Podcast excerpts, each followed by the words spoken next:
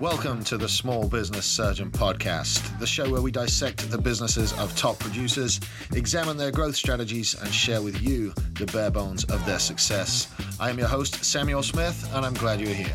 Let's operate.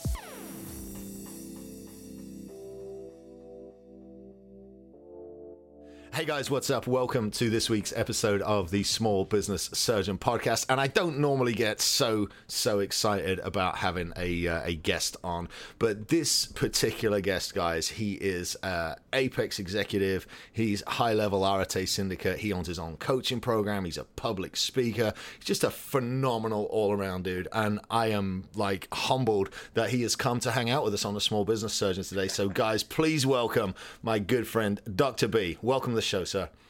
Hey, thanks, Sam. I'm, I finally I got invited. For years, I've been trying to get on this damn show, and you wouldn't invite me. I had to go make something myself to actually get invited by you on here. That's that's how to get on, man. You know, build yourself a reputation, build yourself a following, and then hit me up. But uh, nah, come on. It's uh, it's my absolute pleasure that you are finally here, sir. Um, and as I as I welcome you to the show, um, you know, public speaker, you're you're a uh, Dr. B's coaching. I mean, just tell us a little bit about your background and how you ended up sitting on top of the pile, man, because uh, you're an excellent example to us all.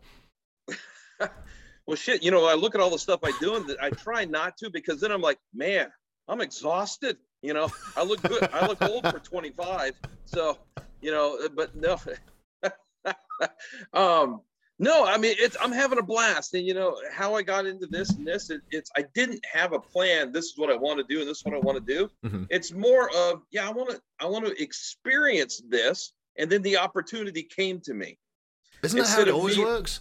It, it's you know? how it should. How mm-hmm. it does if you really pay attention. That's why if you if you experience if you feel bad, bad shit's going to happen. If you feel good, mm. good stuff's going to be happening but people don't realize that you know they want the money first you know then they get the money then it's like well this isn't what i thought it would be you know no, go for the experience and you know the last i'm going to say sam the last four or five years i've been just living from the heart well mm-hmm. i can tell you when i started living from the heart when i sold the clinics uh-huh. and i got out from under a lot of that and i did my courses and just doing passive income I mm-hmm. started realizing who I am and just living from the heart. so you're actually a like a real doctor, right?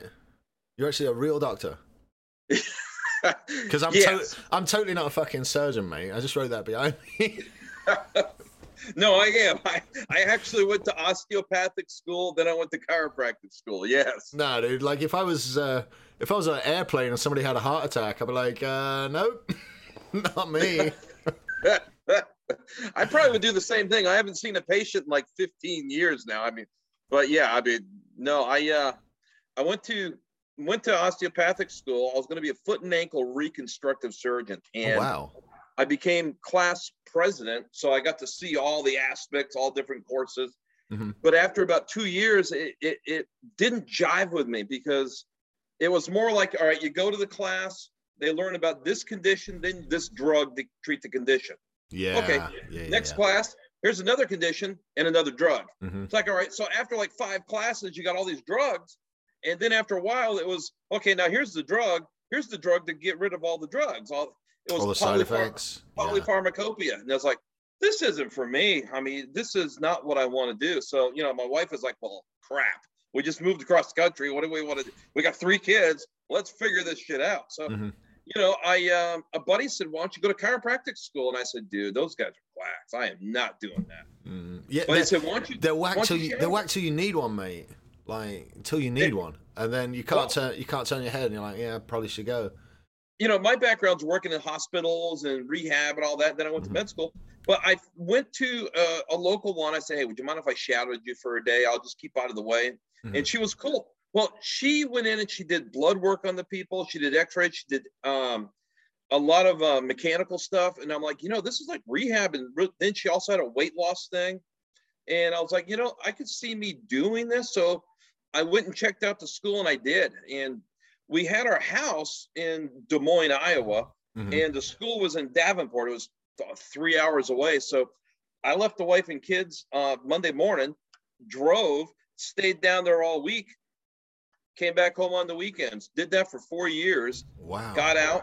Then I had a varied background, you know, chiro and the other. So I got the proverb. I guess you could say it's the proverbial offer you couldn't refuse. as soon as I got out of school, one hundred and fifty thousand dollars a year to start working for a clinic in Kentucky. So you know, we were we were kids living on. I mean, a great night for us was ramen soup. I mean, yeah, you know, so so most I think we made. My wife was manager of Walmart back then. Was thirty thousand.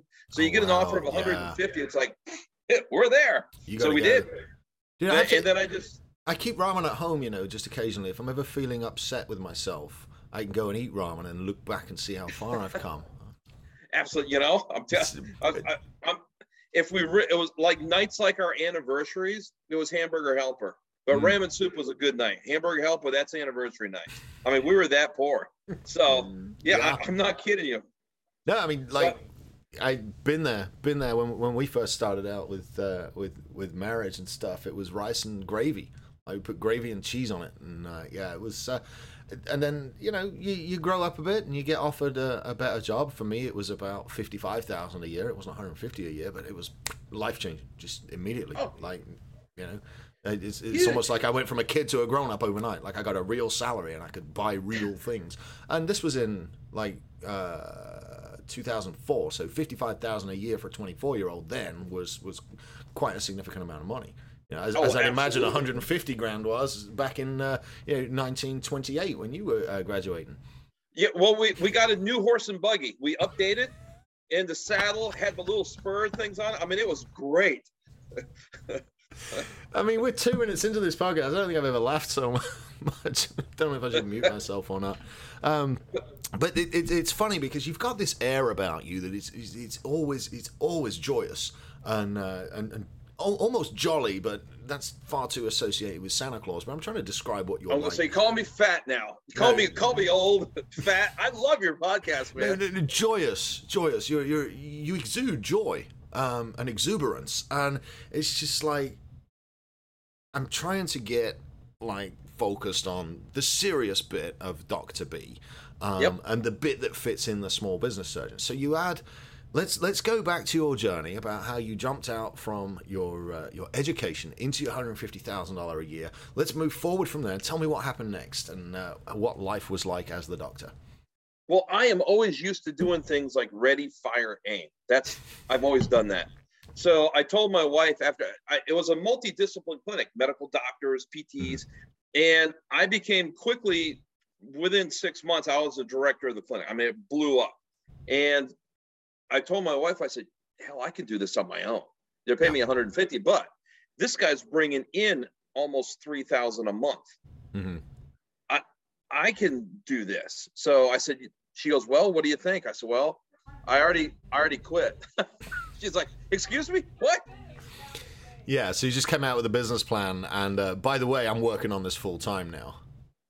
Pretty much. So it's like, okay, so what are we doing? I said, well, I'm going to go down south. There's another clinic I think we're going to take over too. So we did, and I modeled that, but I did it better. I, you know, you do it your way, you know. Mhm. So Yeah. we kept going. So we became one of the, if not, if not the largest decompression center in the United States inside of a couple of years. And then it was like, wow, this is like McDonald's. They don't have the best hamburgers, but they got a good system. Right. So I kept the system and I did another clinic. And then pretty soon these decompression tables are like 150,000 each. The manufacturers were calling me and said, listen, you're on your eighth one right now. What, what the hell are you doing? Doctors Uh-huh. are calling us about you. right. So they contacted me and said, hey, we want to make you our international medical director. We're going to be putting on shows. We want you to be the speaker and fly around once, sometimes twice a month, and talk to audiences. wow. They're going to pay me money to do it. So I have my clinics running. Dude, how do I So get that job? for almost, almost 10 years. I was the guy. Wow. I, want to get So that we job. Just fly around and talk to people. That'd be wonderful. Yeah, and you know, I checked the stats. I managed my Mhm. stats. So we ended up, long story short, we ended up doing seven high-end clinics. Mhm. We had all the stuff, you know, medical and everything. We had that. We were the guys. Um, it wasn't the ones that came in and said, "Yeah, I got a little prick on my neck." You know, no, the ones that seen us were like, "Hey, I, I my bowel and bladders, I can't control it. My foot's dropping. I can't." You know, there we we seen the worst of the worst. See, So- I, I have no idea what happens when a, a spine is adversely compressed. Like, I, I don't know the, the medical benefits or the or the reasons behind it. When you said decompression, I was thinking hyperbaric chambers. well, a decompression. So if you have a disc, you know, you get your two vertebrae. Well, Yeah. I'm trying to talk. If people are listening to this, they, they won't be able to see it. So if you have your two bones, your Yep. back bones, and in between is a spongy disc. Mhm. Well, if you push those bones down, it's like a like a balloon. It'll mush out. Okay, yeah. So you get a herniated disc. hmm Well, what happens is it'll hit one of the nerves and go down your leg, down your arms, depends on where the disc Oh. is. Because the nerves run the nerves run down the down the spine too, right? So the Yeah. disc the disc hits. Okay, that makes sense. So like an L5 disc goes all the way down to your big toe. oh so- wow. what we would do is put them in our machines and it would basically pull them apart. It was like an advanced traction and So it like- would suck the disc back in. then Oh, we would wow. rehab them. That's crazy. So, So- it's like like a rack, like you're stretching them and pulling the space apart to allow the disc to get back in there, huh? Absolutely. And that was actually one of our, our um, marketing ads as a marketing. We, we had a pe- person on a torture rack. Did So you? that was one of our newspaper ads. this is going to go down as today I learned because I had no idea that this was even a thing, and you've built an entire career out of it, and like Oh, yeah. seven locations. I had no idea, none. Yeah. Right. But here's, here's the kicker. So Mhm. here, I'll give you the picture. You wanted to talk serious and what we Yeah. did. Mhm. We um, came out big salary. We bought the house of our dreams. We bought it from a church, a hundred acres, woods in the back, the bluffs. It had a commercial baseball field, had a commercial swimming pool. We bought it from church. Wow. Okay. Uh, almost eight thousand square foot. I mean, it was a mansion. So we bought it. We lived in that. well, it was a church. It- well, it was a house, but you know, the, I'm going to put in air quotes for you that can't see me. The minister built it, but the Oh, church really built. Yeah. So, So- hey, we bought it and So we lived there. Embezzlement manor, we'll call it. I, I cannot confirm nor deny those accusations, but um, so we had that. That was our compound, and we almost paid it off. But we were living high on the hog, Sam. I, I had four Corvettes, all the Harleys. You know, we had Mhm. all the toys. You know, was I'm big, big house, big bills, man. That's, I'm a what. I'm a doctor traveling the world, right? I'm in magazines, people interviewing. You know, I'm, I'm that guy. I love it. And what happened is, our main flagship clinic in our town, there was an ortho neuro group. They're like a 50 million a year business. They said, "Hey, we want you in our building with us. We're going to refer you all of our patients that fit this criteria." It was like the Willy Wonka golden ticket. yeah. yeah. So they said, we're building a new building. Beside it, it's going to be a D1 fitness center. We're going to be working with pro athlete. We want you. All right. So we we had to do a build out. Our build out for this was almost a million dollars. Mhm. So what did I do? I came from a poor background. You know, I'm a high school dropout. I had no mentors. So what happened? I leveraged my farm, our, Mm. our land. Mhm. We built it out. We had waterfall. I mean, just you know, a million dollar build out. Come on. I mean, it was a huge deal. Yeah. Doctors were flying in. We were doing. We were on TV with the, this, um, and we were doing good. And then that was in 2007. 2008 hit, and you know what happened then. Mm-hmm. How did that uh, how did that leverage work out for you in 2008? yeah it it did not work out at all for us so Mhm. we were getting i remember going to the po box to get our checks Mhm. and i'd be getting multiple checks of 2000 5000 daily you know in Yeah. after 2008 and obamacare hit those checks went take off two zeros down to like 200 and 300 Wow. And we couldn't do anything about it because the whole insurance platform changed hmm Meanwhile, my overhead was 140,000 a month. So it's like it doesn't. So we kept leveraging our farm, borrowing, borrowing, borrowing. After a while, we uh, we had to. So we suffered a bankruptcy.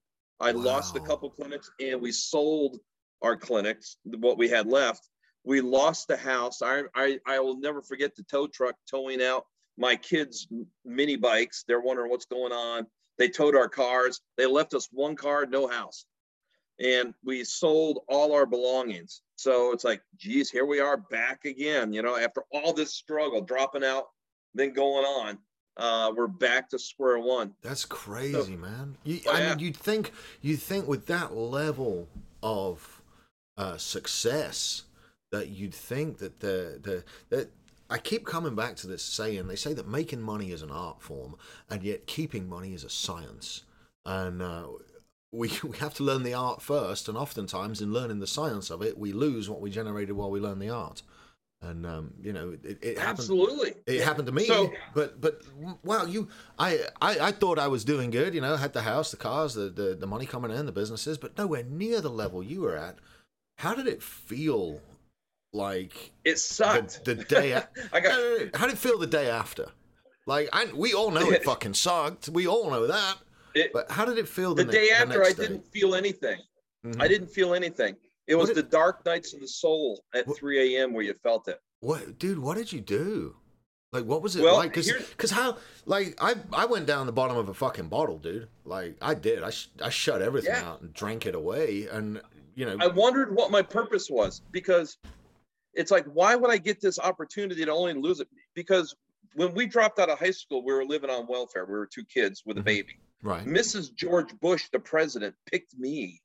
I had dinner with her. She talked to me and she sponsored my GED, the first president's wife. Wow. And she got me um, a nurse assistant course. That's what started my medical training. It's like, well, why would you give me all this and then take it away? yeah, yeah. But you know, as they were taking it out, I, I here's the mistake that I made. I thought I was Dr. Hawley. I lost who Bryan was. mm-hmm. So I had to redefine myself. I had to find myself. So we moved out on the coast. We rented the house out in San Diego with her by her sister. And that's when I rediscovered what I wanted to do, who I was again. Yeah. That's when I started developing. I told my wife, all right, I'm ready to get back doing something. After about a year.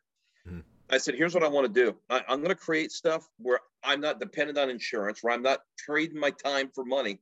That's when I created all my courses. I got over almost 60 courses now uh, for medical massage, how to do business, and all that. And they've been running passive ever since. And for about five years, we ran, we're doing that. We're still doing that. I still got money, but I mean, quarter of a million to half a million a year on different Shopify sites, passive income. Oh wow. Were just kicking back. But the problem is, there's this is what I tell people: passive income's great, but it's lonely, Mhm. and you lose your sense of purpose. Mm, So I told the wife, I said, "There's more music in me. I got to get back in." Then I started looking at groups, started getting uh, involved with Arete, Lions Den, and doing other things. Then I found Apex, and I came in, and that's how I started doing this. Man, got involved. Then I went to executives because of my background. Right. Then people were like, "Dude, you you were nothing. You made millions, and you lost it. Then you're back up. Mhm. I want you to be my coach. You know, Mhm. you don't want a coach that's only only hit home runs. You want someone that's failed and got back up. That's a coach. yeah. So yeah, you yeah. want that experience. And I started doing that, and I loved it. Now I'm on the road. Now I'm doing things, and shit. I'm now I'm partners with seven companies now, and I'm about to come out with the Dr. B endorsed mattress. Oh, I, yes, out. I heard about that. That sounds uh, that sounds like a really really cracking idea, man. Tell us, just just just go for a minute on that and uh, and how you all came up with that idea because that's a that's a collaboration with an Apex, isn't it? It, it is. It's one of those things you just show up. Mhm. So I'm always a big believer, and I've learned this: show up, showing up, and being available is half the battle. So the gentleman approached me, and said, "Hey, I'd like to talk to you." He goes, "I own a mattress store," and he said, "I'm looking at doing something. I'd love for you to partner with me on this. I want a physician endorsed mattress." Mhm. He goes, "We can certain stitch, certain density along the spine. I want to make it." Then we were then we were just sitting down over dinner and saying, "Yeah, let's make it flippable." So we can do a soft side and a hard side. Let's do it for Airbnbs so they can cater it, and we'll put Dr. B endorsed, and we'll put a QR code where they can click on it, and they'll go to the website, and I'll talk to them all about the mattress. And he's like, "Let's do it." So, 30 days? Uh, no, this past weekend, Sam, at the event, um, we uh, he we got everything done, and within 30 days, it's going to be in showrooms. I mean, if you're going specifically uh, for the Airbnb market, you could just call it instead of Doctor B, you could call it Doctor B and B. I don't know. Dr. B, yeah, you know. there you are with the market. I did. I did put a post out there uh, on Facebook. I say, "Hey, would you like to sleep with Dr. B?" Was Hmm. my title, and you know, I got a lot of response. I got a lot of weird DMs with that one though, Yeah. so I'm not going that route. Is is that why you're sitting so uncomfortably right now during this interview? Get a lot of interest. Pretty much. Yeah. That's why I'm leaning to the left. Ah, makes sense. Yeah, yeah. I mean, I couldn't ride my bike for a week. So, um, anyway, Eh, Absolutely. Hey, I'm a I'm a pitcher, not a catcher, by the way. So yeah. Oh, we went there. It's all right. You know, I think once once Clint Riggin opened the, the doorway and actually said the word cunt on my podcast, just about everything else has been fair play. So uh, yeah, Doctor B with the uh, the terrible sex jokes. We'll, we'll allow it. We'll allow it. We'll just continue. I am a doctor, so so I know things. Like, Go all ahead. right. All right. So aside from mattresses and everything else, dude, you've you've had a wonderful, wonderful like just story and career and transitions between one thing and and uh, man, what is your mission? Like, where are you going? What's my mission? Yeah, what's your mission here? What are you, what are you trying to do? To prove that I don't have a mission because I think there's something greater pushing me. Mm-hmm. So it's not my mission. My my prayer every morning is to let me inspire and motivate just one person today. That's what I strive to do. And as long as I keep doing things and doing where I'm guided and listen, things are just popping up.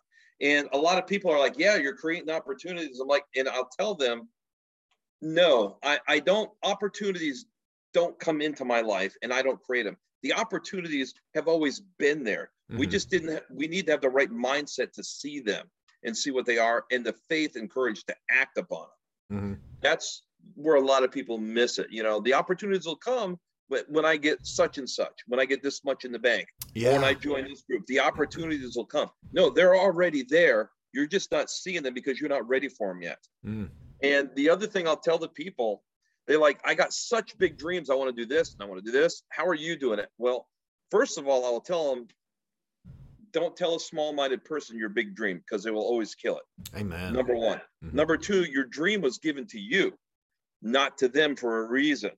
So if it was given to you, that means you have all the things inside of you to carry that through. You got to act upon it. If you don't, it's going to be given to somebody else. How many times have we came up with a great idea and we don't act upon it? Then a month to two months later, some other joker does the same thing. We're like, crap, you know, I thought of that a month ago, you know? Yeah, yeah. I mean, you make a very valid point. I, I just wonder if you're coaching me at all right now because I'm I'm listening quite intently. Um, but I So you you got to act, and that's the problem now. We live in an information overload society Mhm. with very little action. We need Yeah. to see something and act upon it. And sometimes if you, people will wait till they get in the right frame of mind to start doing stuff. No, get action going, create momentum, and it will come. hmm That's No. where a lot of people miss the boat.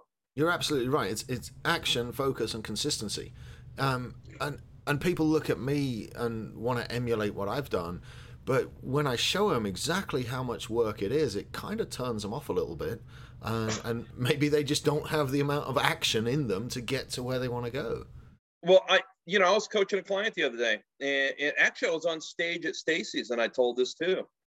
I said, you know, you you you guys have these big dreams. Everyone says, oh, you don't dream big enough. Mm-hmm. I said, that's only the first part of the equation. What all these other people are not telling you, you got a big dream, great. So does everybody else. Mhm. The problem is, you have a big dream, but you got a small hustle habit. Yeah. Your hustle and your grind has to match the size of your dream. Otherwise, it's just a wish. It ain't gonna matter.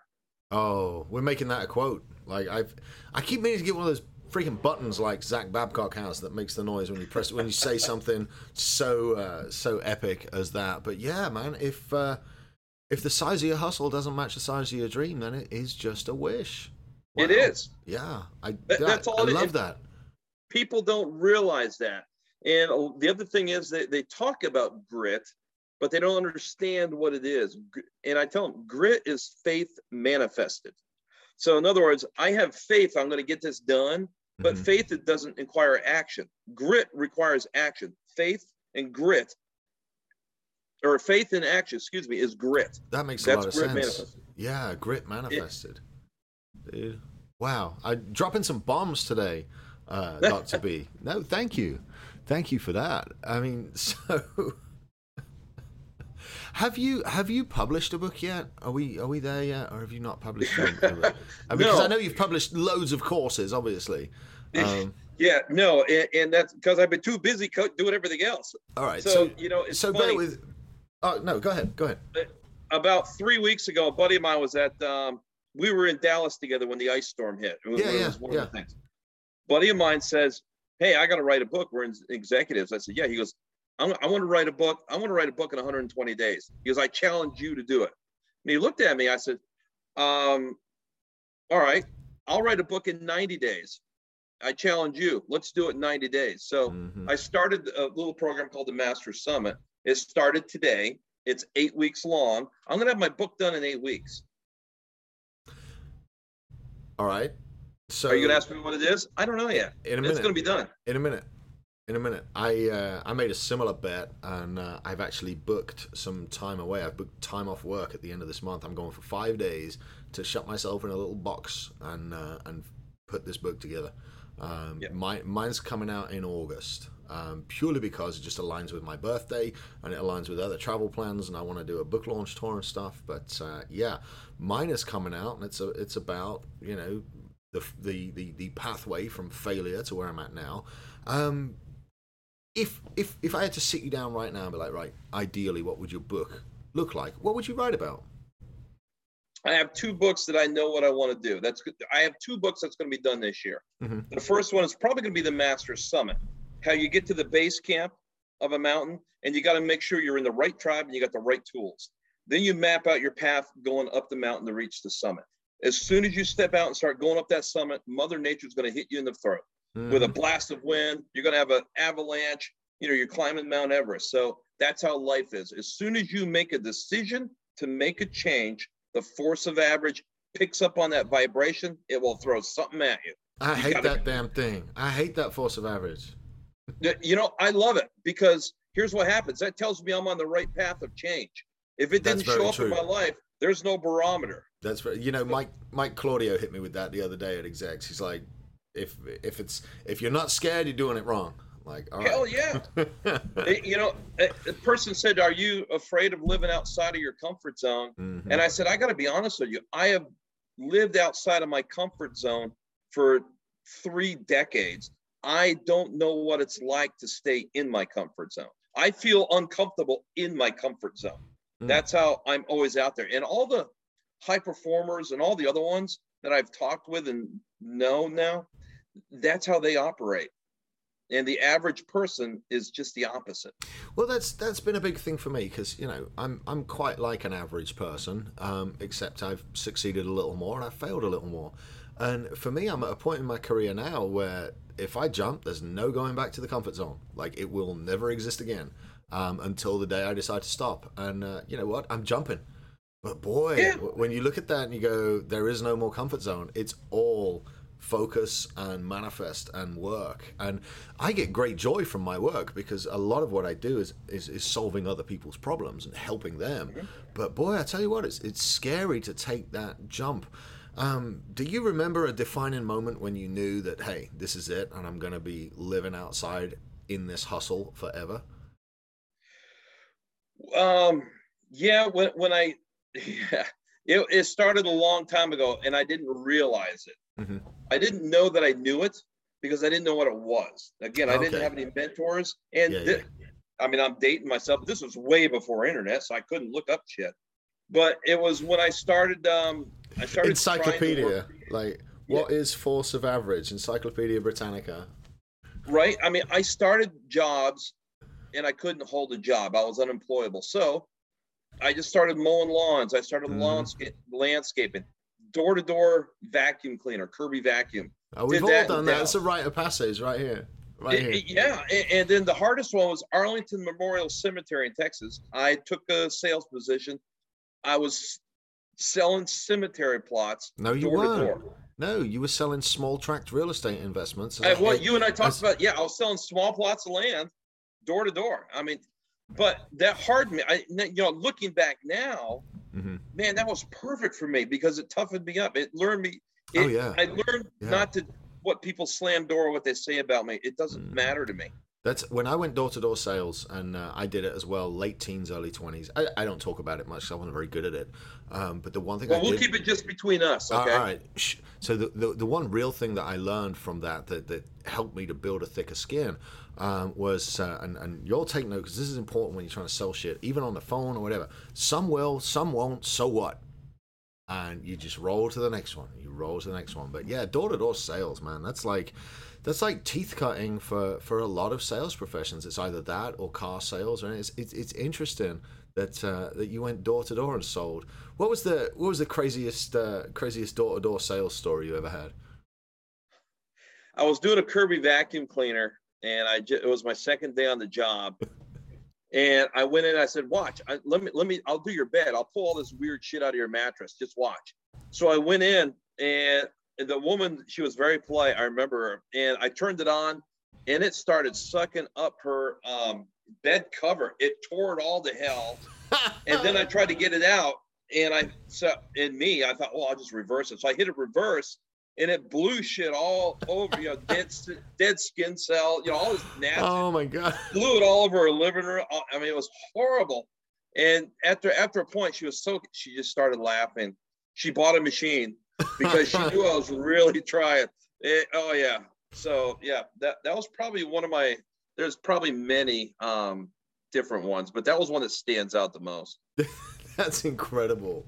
Like I was, I was just waiting for you know to tell me you vacuumed up something from under the bed that you shouldn't have seen or something. But no, that's that's an even better story. Just wreck wreck her comforter, and she she buys a vacuum because she because uh, and they were a thousand dollars back then. They weren't cheap. They're probably a thousand dollars now, still, maybe even more. They, um, I just I just remember like um, being in somebody's house that couldn't really afford it, and and my boss coming around and selling them financing on this fucking vacuum at twenty nine dollars a month at yeah. like you know god seven thousand percent interest or whatever it was, and uh, that was the beginning of the end for me with Kirby. That didn't that didn't sit right with me. I'm like, if they can afford it, fine, but like, nah, these dudes were browbeating them. Uh, anyway, I, that that's when that's when I left too. When they started just selling the crap out of them, you know. And I've sold gym memberships, and you know, the, when you're 18, when I was 18 to 25, I had like 15 sales jobs, just doing odd stuff, trying to. But it was all training. Yeah. You know, I didn't know it then. It really was. Now it is like the shit I learned in my 20s about sales and closing and talking to people. It's a skill set I use every day. Oh. you shouldn't discount that. I don't want to go sell cars because it's like it's like cutting your teeth. It's like it's it's how it you learn. Now it's a rite of passage. That's why I love these guys that come in, these 20 something years old. Mm-hmm. So if y'all are listening to this, take note. You slide in my DM, say, hey, you know, I'd love to coach you. Uh, I can help you with life coaching and help you get the mindset you want. I'm like, really? Mm-hmm. you, you know, or or say, hey, I hope your day is going good. How can I help you you know, get over your fear of doing this, or have you ever thought of this? I'm like, I get I get like five a day now. No kidding. it's like, come on. Oh, I'm I'm gonna just I'm gonna create spam accounts and send them to you because it'll make me laugh. Oh so, yeah, right. All right, so I do have a serious question though, um, because you've mentioned several times that you you you dropped out of high school and then you went and got your GED and you you ended up building all of this wonderful wonderful business empire um, without coaching. Now, guys like me, guys like you, that's what we do. We do it ourselves. We're resourceful. We don't need no stinking coach. And then at some point, guys like me and guys like you wake up with no fucking money. And then we go, hey, maybe we did need a coach. So, what was it like for you n- knowing and understanding and having the humility to reach out and hire a coach? And then, what was coaching like for you and how did it change your outlook on business? You know, and I'll be a hundred percent integrity and truthful. I did not have a coach until I got to Apex Executives. Wow, no kidding. Yep. Right. So and, and, how's that working? Well, you know, my coach is Chris. Oh, oh, okay, okay. And so, and I think after it was the physical violence. Year, it was it was the threat of violence that got you doing the work, then, huh? After a year, I don't even think we've had one coaching call. Huh. It, it's more like, hey, bro, how you doing? Yeah, I'm doing good. Hey, I need you to help me with something. Okay, so I'll talk with him. Mm-hmm. And then a couple times, like, hey, I did some. What you, was I integrity or not? It's more of a check thing. Yeah, is what we're doing. That's why you know I'm part with. I mean, we. You're, yeah, re- I, you're I, representing all the Apex brands today. We've got Iconic and we've got Hustle up there. I see. Shout out to Chris I, and, and to Chase. It, it is. It is. I, I, don't have any of my clothes. I get clothes sent to me all the time. Hey, would you wear them for me? Yeah. Oh okay. yeah. We, will get you a small business surgeon uh, t-shirt come out after this. You know. yeah, you're at stages, you're all over. Yeah, I want I want you to. I'm like this. Yeah, so I don't have. My wife is. She ain't gonna give me shit for Christmas. So because I already got all this other stuff. Oh, dude, But I, no, I've actually got branded socks. If you'd like a pair, I can ship you some of those too. I'll bring. um, but no, it, on the coach thing. Yeah. Uh, I haven't had to officially hire a coach because I have so many people now inside of executives that whatever flavor of problem I have, I just pick up a phone and call somebody. Mm. I, I, I'm the kind of guy that I don't need someone to hold me accountable. I'm, I'm I guess I'm a rare breed because I'm in competition with myself. Yeah. I, I mean, I really am. And I, I made a post the other day and said, you know, at my age, I'm not going to try to outwork every anybody or out hustle anybody, Mhm. but I damn sure will out sacrifice people. I will give up shit. That is my thing that I own. So, because everyone's different. So I out sacrifice a lot of stuff. I'm always doing things instead of sitting watching TV, eating coconuts and bonbons. I'm I'm doing some shit, always learning, and I challenge myself to a book. You know, Yeah. uh, Mhm. create a course. Man, I'm I'm working on that. I'd, I'd love to create a course. Um, but let's uh, let's move towards a little bit more fun stuff about you. Um, I get great joy from reading books, and uh, I just wonder if you have read a book or one that's come across your desk in the last couple of months that's been a standout that you could talk about for a little bit with the listeners. Yeah, and he- here's the other thing. I have never in my here's a here's a fun fact. I have never read a fictional book in my life. Wow. Now, I mean, now if you count when I was like eight years old and I read like Brer Rabbit or some stupid Okay, shit, point. But- yeah. but but I'm saying no, I haven't because all through high school I had textbooks Mhm. and I failed out of high school. Then Yeah. college, you know, I, my biggest semester was 32 credit hours in one semester. That's a lot. Wow. Dude, I know. Yeah. So, you know, those are, you don't have time to read. So, uh, 14 years of just that. And then when I get out, it's all the motivational books. Yeah. Don't have, t- I haven't read a fictional. So, um, that would be a fun fact about me on the book. So, my favorite one, if you ask lately, would have to be two of them. They're almost tied. Is three. Crap, man. Brandon Britton, Brandon Brittingham's yep. the the Mhm. one you know the the uh that he just came out with, and then Uh, Chris, iconic, Yeah. and then uh Thomas Keenan's. Oh, that's a, such a good book. Oh, Those three, yeah. those three, and I talk about them all the time. Mm-hmm. I have got uh, I've got all three of those. I've not read Brandon's yet. I just picked it up the other day at the uh, the event there. Um, It inspired me so much. Um, I am pushing my wife to get her broker's license this year. We are now going to get the broker's license, hire a team. We are we already have a team of agents that will jump over to what we're doing. So we got that. We I partnered with another executive who used to manage over 300 houses. He Mhm. owns 60 houses. He's coming in as a property management division. oh wow. We're doing construction and mortgage. That's what we got. We're we're building that whole thing. I, I'm actually looking at four properties this week. Man. That's uh, that's something else. Um, don't forget to have them look at the properties, do all the due diligence, and make sure it fits in the spreadsheet before you even get out your chair. Like that's what realtors are for, man. Make make sure the realtor earns their money. Yes. Yeah. Oh, oh yeah. Hundred percent. like I sell real estate and I, I love selling to investors because you I, I try to work with as many investors as possible and as few consumers because investors buy on data and I Yeah. like data. I like painting pictures with data. I like data. I don't I, I know there's an entire section of the market in real estate that buys on emotion and uh, that's okay too. There's realtors that sell on that, but but me personally, man, I love uh, the investor side of stuff. So make make sure, like, I'd be like, hey, if it doesn't fit these criteria, don't send it. Like, it's, uh, Numbers don't lie. amen. And and in investing, if you get caught up emotionally, that's where you'll lose your ass. Like, look at the no matter Oh, how yeah. cute the house is, no matter how good the deal is, if the numbers don't work, stay away from it, man. And you know, when I when I went to Brandon's event, um, you were there. Yeah, yeah, yeah.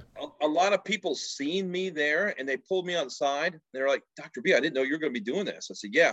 All right, good. I got cash. If you're doing something, you let me know. Mm. I got hard. I got hard money. We'll do. We'll do a lot lower for you, but I want you involved in. it. I mean, I probably got like 10 million if I need to raise it real quick to do shit. Let's so it's go. like, wow, the money has always been there. It like opportunities, it's always Mhm. been there. You just got to put yourself available. And now I'm putting myself in that marketplace, and it's it's crazy what's what's happening. Yeah, yeah, it's. I mean, the real estate market right now is just just very.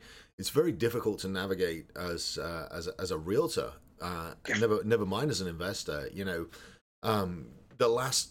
I, mean, I don't have any listings for sale right now. Um, I've got I've got one that's in escrow, and the last two I've I've had. Um, they're in escrow. Uh, they're my team's listings. The last two listings have had full price offers in under ten minutes on both Yeah. with without any any marketing, just putting them up on the MLS and boom. And I'm like, I'm worried that we're pricing them like we're pricing them high anyway, and they're coming in full price, and we're getting offers over, and all within a couple of hours. And so, being on the flip side of that and trying to find the deals, we're having to go off market. We're having to, you know, Oh, 100%. seriously hustle and, and find stuff to sell. And um, you know, the weak ones, the weak ones are going to get washed out this time, mate. This is going to be this is tight. like for realtors, um, it, it's not a question of finding buyers; it's a question of finding inventory. Um, Absolutely. That's where good marketing comes in. dude, we're, well, we're picking up a couple of buyers a week, um, but the way we're getting inventory is boots on the ground. It's the old Yeah. school way. It's it's hustling and, and looking on. Uh, I don't want people to steal steal this shit, but you know, You know, Sam, one of the best things that we did I, it, it, for your listeners, in all my businesses, I always seen what the traditional thing was Mhm, that people did, and I do the opposite. I Yep. really do. mhm, So my wife, when she last at the beginning of last year, she said I she got her agent license, and I said, okay, we're gonna go buy a Jeep and we're gonna get a wrap on it, and it's gonna be neon Pepto Bismol pink, Yep. everything. mhm, So that's what we did, and we got her photograph on the side of this pink ass Jeep, mhm. and we got all her postcards, her signs, her websites, keychains. I mean, everything is freaking pink. Yeah, So now we park her uh, Jeep outside the agent office, just parking on the lawn. yeah, And, and I'll pick her up and we'll leave it there for a couple. She gets more buyers asking her because of that pink Jeep. Mm-hmm. And kids come up. We've actually been stopped on on a back road with a person wanting to get out and take a selfie with the Jeep. People remember that. So the stupid stuff, that's what's in. Oh yeah, yeah, yeah, yeah. No, no doubt. It uh, it works. I mean, I don't have a pink Jeep, um, but we have ways of making ourselves stand out in the crowd and, and attracting people in other ways rather than saying, "Hey, would you like to buy a house?"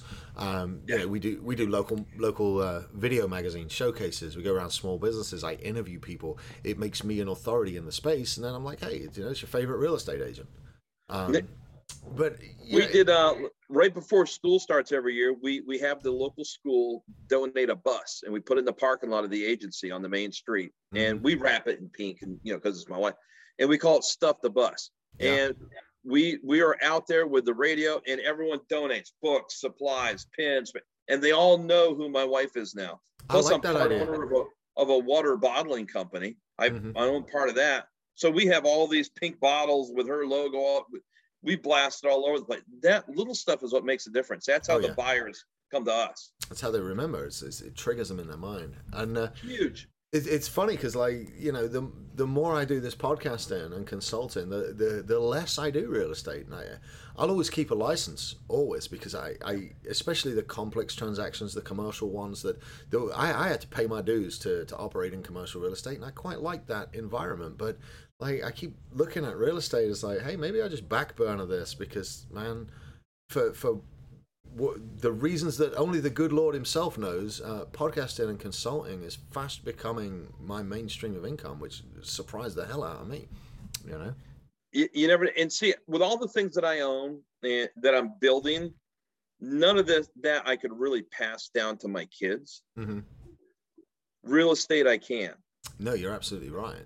So that's why I I'm we within the next 10 years, uh, I want a few, I want several hundred houses indoors within the next 10 Mhm. years. We're gonna have several hundred. And we're working right now on doing storage units yeah, right now. yeah. So those things I can pass down. that that's a big goal of mine is is uh, actually storage units and light industrial in the city I'm in because of the mm-hmm. expansion we're seeing and the amount of new homes that are being built, new apartments that are being built. What is not being built yet is uh, space for the uh, for the home services industries, and I think we're going to see a, a huge amount of demand for light industrial and especially storage. And I'd rather deal with that than with residential right now. Um, yeah, after talking yeah. to talk, I've I've got contacts with builders, with developers. I mean, we're trying to get our guys out in front of everybody as quick as possible, and uh, I'm seeing a little space in uh, in commercial and light industrial that I'd like to go and explore. Um, and that really, like, if anybody's serious about real estate investing, um, that's a really good place to go and uh, to go make some money. Is that little light industrial units and stuff? You know, maybe huge. Of, and the other thing that's going big it, the more construction that you're looking at in your area, the contractor storage units with doors on each end where that's they can what, pull the trailers through. Yeah, that's what I'm. You, I mean, you get premium rental. You know. Yeah, light light industrial. That's that's what I'm meaning. Uh, so you got maybe yeah. maybe a thousand or twelve hundred square feet of office space and and uh-huh. two two and a half to three thousand square feet of warehouse space. You got the pull through and you put the racks in it for them. And uh, yeah, the the home services contractor, those those kind of guys um, which I think, I, I, mean, with with as much demand as there is for that now, I mean, you can't get a good contractor eh, within the next two to three weeks. You just can't, and and mm-hmm. the majority of them are booked out months. Um, the remodel industry's having uh, huge headaches because the new build industry's taking all the contractors. you know, yeah. it's uh, um, everything. Everything is out of balance right now in uh, in the real estate market, especially here. So, because I'm in Texas. So we're seeing immigration. We're seeing a lot of people move to the state, and it's swelling our population numbers just immensely. You know? uh, I'm looking at a place either in Texas or Florida mm-hmm. where I'll bank my business out of for obvious reasons. Then you know for tax purposes and everything mm-hmm. else. So plus the other obvious reason I'm in Des Moines, Iowa. These winters get freaking brutal up here. Mm. I'll be heading down down warm, a little bit warmer. As I get older, I like the warm better. I you know I feel the same way. I used to enjoy running around in the snow when I was a kid. I used to love it, and now, you know, maybe I just got soft, but maybe I like heated seats and my heated steering wheel. You know, I like watching snow from the indoors. Right. yes. Yes. Yeah. After that, and we just got six inches of snow yesterday up here. Mm-hmm. Yeah. It, it's crazy. Yeah, I, I, man, there's a joke about six inches coming overnight, and I just can't, I can't find it to fit it in the podcast in the right section. But I'm sure, I'm sure it was, uh, it was in there somewhere. All right, we uh, are. you about... know, it, it yeah, Sorry, it comes on. in spurt. It comes in spurts. It, it comes in spurts. So that, yeah, I, I'm not, you know, I'm not touching that. You, you laid that out there. It comes in spurts, six inches at a time, and uh, we're not going to touch it. I don't think that's uh, that's appropriate at all. Goodness me! All right, I got a couple more questions for you. Um, what you got? I, what's that? I, well, the first one being that I, I just about always ask. Um, this show is aimed at guys that are a little bit behind us um, in business. Okay, so taking that knowledge and knowing that we're, we're trying to talk to guys that are maybe five or ten years behind you know where we're at and looking to come up what's the one thing that you could have really done to have heard from a mentor five or ten years ago that would have had a real positive effect yeah. on you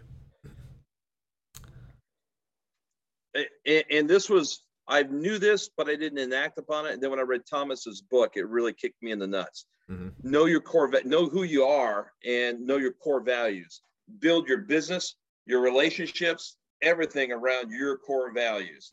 And I don't care, you know, you got to have morals first. You can't mm-hmm. have warped core values, yeah. you know, but most people do. They have good morals. Yeah, they mean well. So build your core values around that and make sure you know who you are before you start building your core values. Because I thought I was Dr. Hawley. Dr. Hawley is a title that can be taken away. Mm-hmm. I'm still a doctor, right. but I identified all my belongings and my being with a title. Mm-hmm. We're not a title. We are so much more than that. And once you get your core values dialed in, then you hire, you fire, you take contracts, you accept people in your circle based on the match of core values. And what happens then I, I just have to add this to your point because what happens then is you only end up working with and serving the Yeah. people that have the same core values as you. It's like being surrounded by your friends, but they're your clients. You see, and it's a lot easier to turn the right client into a friend than it is to try to turn a friend into a client. So, Huge. all right, huge and people you know that motivates you to get up every day because you're you, do you need a vacation all the time well no i don't live for the weekends i'm having a blast during the week yeah. i see all my buddies It's like people are like, you never stop working. I'm like, yes, but I really kind of like what I do. You know, I quite enjoy it. So Yeah. it's it's it's a balance. I see my kids every day. I make time for my hobbies every day, and I fucking do business every day, and I love it. yeah Mate, Bryan, dude, I can't believe we're running out of time. It's been such a such an immense pleasure talking to you. My final question, sir, su- super easy to answer. Um, if the guys have enjoyed this and they want to learn a little bit about more more about you and about the content you produce, what's the best place to connect with you online? it's just my name.com bryanhawley.com bryanhawley.com. All right, we'll get that up in the show notes. Uh, dude, I really appreciate you coming and giving us an hour of your time and pouring into the audience. Thank you so much for being a part of the show, sir. It's been my privilege. Thank you sir I, I i i've been waiting to get on here thank you All right, guys. Well, we put him at the front of the list now. We expedited uh, Dr. B for you guys. I, I love this guy. He's such a uh, a wealth of knowledge and a fountain of positive energy. So uh, go check out his stuff. We'll put the links to his socials in the show notes. And uh, don't forget, tune in on Wednesday for the next episode of Sam and Kyle see what's up, and then I'll be back Friday with Friday Fire. So it's Monday. Turn this off, unplug your headphones, and get to work. Go and out hustle yourself, and uh, I will see you guys Wednesday for the next episode of the Small Business Surgeon. You'll take care. This has been the Small Business Surgeon Podcast. If you've made it this far, you clearly like it. So go on iTunes and leave us a five star review. This helps people find the show and spread the good word. Share with friends and follow us at Small Business Surgeon on Facebook and Instagram. Thanks for tuning in, and we'll see you for your follow up next week. The Small Business Surgeon was recorded at Texas Media Foundry in historic downtown Bryan, Texas. Check them out at txfoundry.com or on social media at txfoundry. Thanks for tuning in.